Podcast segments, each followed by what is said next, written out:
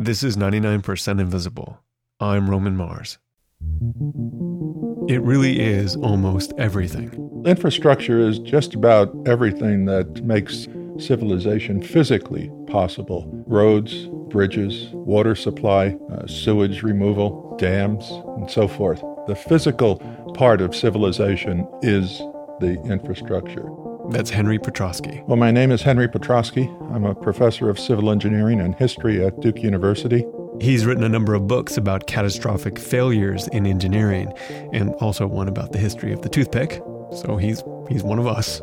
His most recent book is all about infrastructure. The name of the book is The Road Taken: The History and Future of America's Infrastructure. A couple weeks ago, I interviewed Dr. Petroski about his book and the state of infrastructure in the U.S.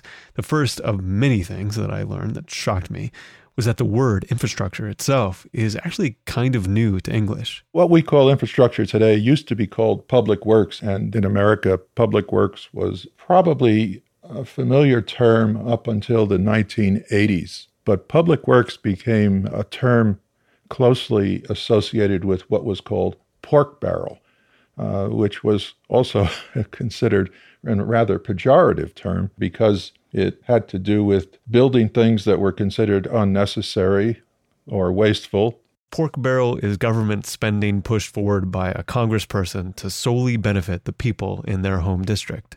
It uh, was associated with politics that was uh, tit for tat. You vote for my pork, I'll vote for yours. But the connection between public works and government corruption got even worse than trading votes. It reached its peak in 1973. There was a major scandal that one of our vice presidents of the United States had to resign, Spiro Agnew, because he basically was taking money for road contracts in his home state of Maryland. So in the 1980s, when shrinking government was becoming all the rage and pork barrel and earmarks were our biggest enemy, after the Soviets, of course, the term public works fell out of fashion. So, infrastructure became a term that replaced public works generally. But the term was still so new that in the 1980s, the Wall Street Journal put infrastructure within quotation marks. Since infrastructure is the physical part of civilization, it's hard to generalize which government body or private party is responsible for each individual part of it. So in our conversation, we tended to focus on the big one. Well, let's take roads. We tend to think of roads, especially highways, as one of the wonderful things that the federal government does. Well, that's pretty much wrong. Roads today in the United States are largely the responsibility of municipalities and states. One of the reasons that it's complicated like this is that the uh, federal government is not authorized by the Constitution to build roads or bridges or even fixing them up by itself. It has to go through the states. Article 1, Section 8 of the U.S. Constitution states that the federal government can build post roads, meaning routes for the post office to operate effectively, but no other kinds of roads are specified. In fact, in 1817, when a bill was passed by Congress that approved the funding of internal improvements in the country, like roads and canals, it was vetoed by then President James Madison because he felt it was unconstitutional. And he should know because he wrote the Constitution. The federal government can give uh, awards to the states, it can give grants to the states or municipalities, but it, it can't do it itself. But what the feds can do is put a tax on gasoline to raise money for roads, which they then give to the states and cities. This has been the case since the Revenue Act of 1932, which was passed by Herbert Hoover, which raised taxes on pretty much everything. Presently, it's 18.4 cents per gallon. And that gives the federal government uh, about $30 billion a year to distribute to the states. And that distribution, the federal government exercises some control and uh, enables it to provide some standardization to the roads, which I consider a good thing. Me too. Because you don't really want to drive from one state to another and find that the roads are completely different. It was the federal government that brought all the states into unification with the uh, colors of the lines on the roads. Yellow lines divide traffic going different ways. White dashes divide lanes going the same way. The federal government uh, making the money contingent on following a standards is what made that happen. But the $30 billion federal highway trust fund, which is fed by the national gasoline tax, isn't keeping up with our current needs. One easy solution, of course, would be to increase the gasoline tax. It hasn't been increased since 1993, which is quite a while. Because the federal gas tax has been so stagnant, the states take it upon themselves to levy their own state gas taxes and fund their road projects that way. Increasing the federal gas tax is not popular, so politicians have trouble doing it. But even if they could, it isn't a great solution. Obviously, if you're going to depend upon a tax on gasoline per gallon for replenishing the fund, then you have to project how many gallons of gasoline are going to be used and whether that volume of consumption is going to be steady or increase. And generally, we expect things like that to increase with time. Right now, people are driving more electric and hybrid vehicles than ever before. They still use the roads, but they spend less money at the gas pump. So Prius owners may be saving the environment, but they are mooching off our roads. It is so hard to do the right thing. So now there's a notion to separate the collecting of taxes needed to maintain the road from the consumption of gasoline. Instead of taxing the fuel that's used, you tax the mileage that the vehicle travels on state roads, regardless of whether it uses fuel or not. And uh, this can be done in a variety of ways. At present, there are a number of pilot programs that are, are trying this out. There are pilot programs that involve self reporting the number of miles you drive, but the obvious solution is to have a GPS based tracking device inside each car. And we'll see if that goes anywhere. Because if you're someone who gets freaked out about the constitutionality of the federal government building roads, I'm going to guess that you're not going to be too keen on the federal government installing a tracking device in your car to see how many miles you drive. I suspect it will take at least a decade to um, replace the gas tax entirely but it will probably come. Infrastructure is all about choices. When a new bridge is proposed, there are countless discussions about whether the bridge should be purely functional and therefore presumably cheaper, or if it should be a signature piece of architecture that attracts international attention. There are cases to be made on either side. I'm a signature man myself. But even mundane features like roads involve choices that reverberate for decades. Most roads today that aren't interstate roads are made of asphalt. One of asphalt's advantages, of course, is that it's seamless. There is a real pleasure in driving on a new, smooth, black asphalt road. Plus, asphalt can be laid down quickly, it's relatively cheap, and it's easy to patch and repair. The downside is, it's not especially durable. You actually have to patch and repair it quite a lot. Alternatively, you can build a much more durable concrete road, but concrete doesn't offer that smooth, seamless ride that asphalt does. Because physics. With concrete, we need what are so called expansion joints, what appear to be cracks, uh, but what are really deliberate lines cut into the concrete to allow it to crack in a controlled way.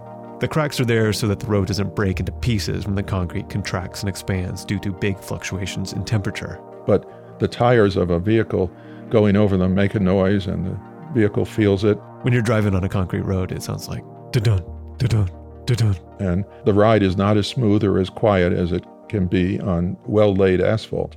In addition, concrete roads are more expensive, they're more expensive to repair, and they take longer. But they aren't as prone to potholes and can last a lot longer than asphalt roads. So decisions have to be made. Do we go with the cheaper, quicker, easier method and save money now, or go with the more expensive, slower, and less pleasing method and hope to save money on repairs and replacement costs over time? Since so many of these decisions are made in a political context by people who know that they are going to um, probably move on before the pay- repaving has to be done, we'll generally opt for the lesser expensive choice, which means asphalt. Asphalt is simply cheaper than concrete. And therein is one of the main reasons that we have so much asphalt in this country. But there is a more radical choice. In Montpelier, Vermont, there is a road called Bliss Road, which was in a terrible state of disrepair for many years, until finally, in 2009, the city decided just to unpave the road, turn it into a dirt and gravel road. And since then, 27 states have also unpaved some of their roads for the same reason. I wondered if this was a clever solution or just a demoralizing defeat. I've heard about that And uh, it does seem like a pretty clever solution. It's probably not a very popular solution among the paving contractors, for example. um, it would it would depend on the nature of this road. If this is a road that doesn't have especially heavy traffic, not a lot of heavy truck traffic, it might work from an engineering point of view. When the eastern span of the Bay Bridge was about to open in 2013, they set aside a day for pedestrians to walk the bridge, much like people did in 1883 when the Brooklyn Bridge was opened. I was all set to bring my kids and celebrate this new massive piece of infrastructure. But because of last minute repairs, the event was canceled and the bridge opened to traffic with much less public involvement in the fanfare. And I really didn't get a sense that people were all that upset about it we collectively just don't have the feeling that infrastructure warrants celebration or a sense of pride like we once did. I asked Dr. Petroski why he thought that is.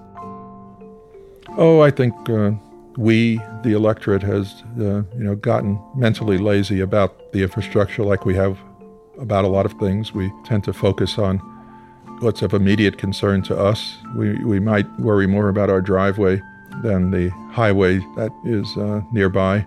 I do think that celebratory events are important and that uh, do help generate that pride and almost responsibility because everybody's a part of all, all this. The uh, different things that we, we vote for and pay for in our, our taxes and, and fees, we're really part owner of, of all that stuff, and uh, we should worry about it as, as much as we do our, our neighborhood. What do you think about the idea of reclaiming the term public works, you know, to reflect the fact that it is owned by all of us and that it is public.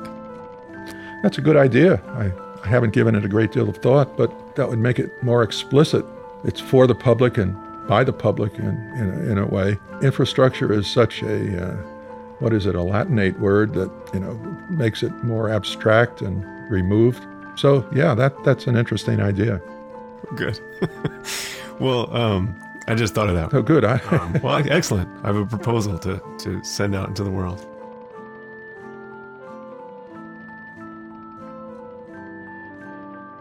Ninety-nine percent Invisible is Sam Greenspan, Delaney Hall, Kurt Kohlstedt, Taryn Mazza, Katie Mingle, Avery Trufelman, Sharif Youssef, and me, Roman Mars.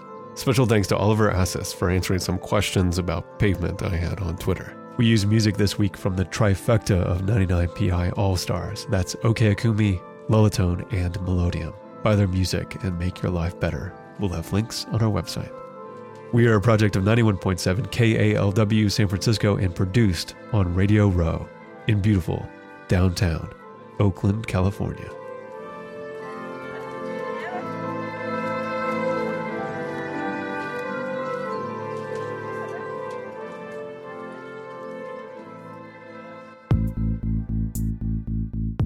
Support for 99% Invisible comes from FreshBooks. Making a change is often really difficult. The thing is, if you actually embrace the idea, the results can often surprise you. Our sponsor, FreshBooks, wants to change how you deal with the frustrating barrage of day to day paperwork. You see, FreshBooks makes ridiculously easy to use cloud accounting software for small business owners that will help you work smarter, become more organized, and most importantly, get you paid quickly. You can create and send really professional looking invoices in under 30 seconds and even see when your client has viewed the invoice. FreshBooks also makes getting paid online a breeze. Setup takes just seconds, and you'll get paid up to four days faster, and your clients will love being able to pay directly from their invoice. To see all the ways FreshBooks can show you how refreshing change can be, they're offering all 99PI listeners an unrestricted 30-day free trial. To claim it, go to freshbooks.com slash 99PI and enter 99PI in the How Did You Hear About Us section.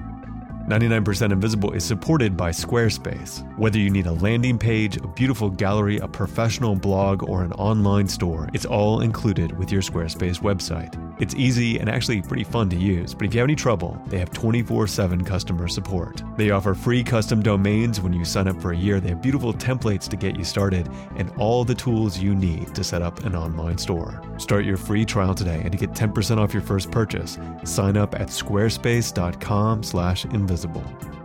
This and every week, this show and Radiotopia from PRX is supported by a legion of beautiful nerds who allow me to geek out about things like asphalt, the Knight Foundation, and MailChimp. This week on the 99PI MailChimp newsletter, placing holes in buildings so dragons can pass through.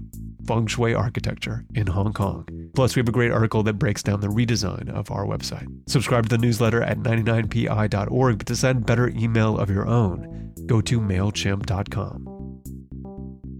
One of the original inspirations for 99% Invisible was Nate DiMeo's The Memory Palace. We've featured the show before, but if for any reason you haven't taken heed and subscribed, I'm telling you, you are missing out. Nate tells beautiful short stories from history that put the world on pause for a few minutes and transport you to another time. The episodes are both funny and heartbreaking, and there's just nothing else like it. You can find it and all the other Radiotopia shows at radiotopia.fm. You can find this show and talk about this show on Facebook and follow us all on Twitter and Instagram. Our Tumblr curates cool design stories from around the web, but the easiest way to listen to all the past episodes and read more cool stories about design is to go to our website. It's 99pi.org.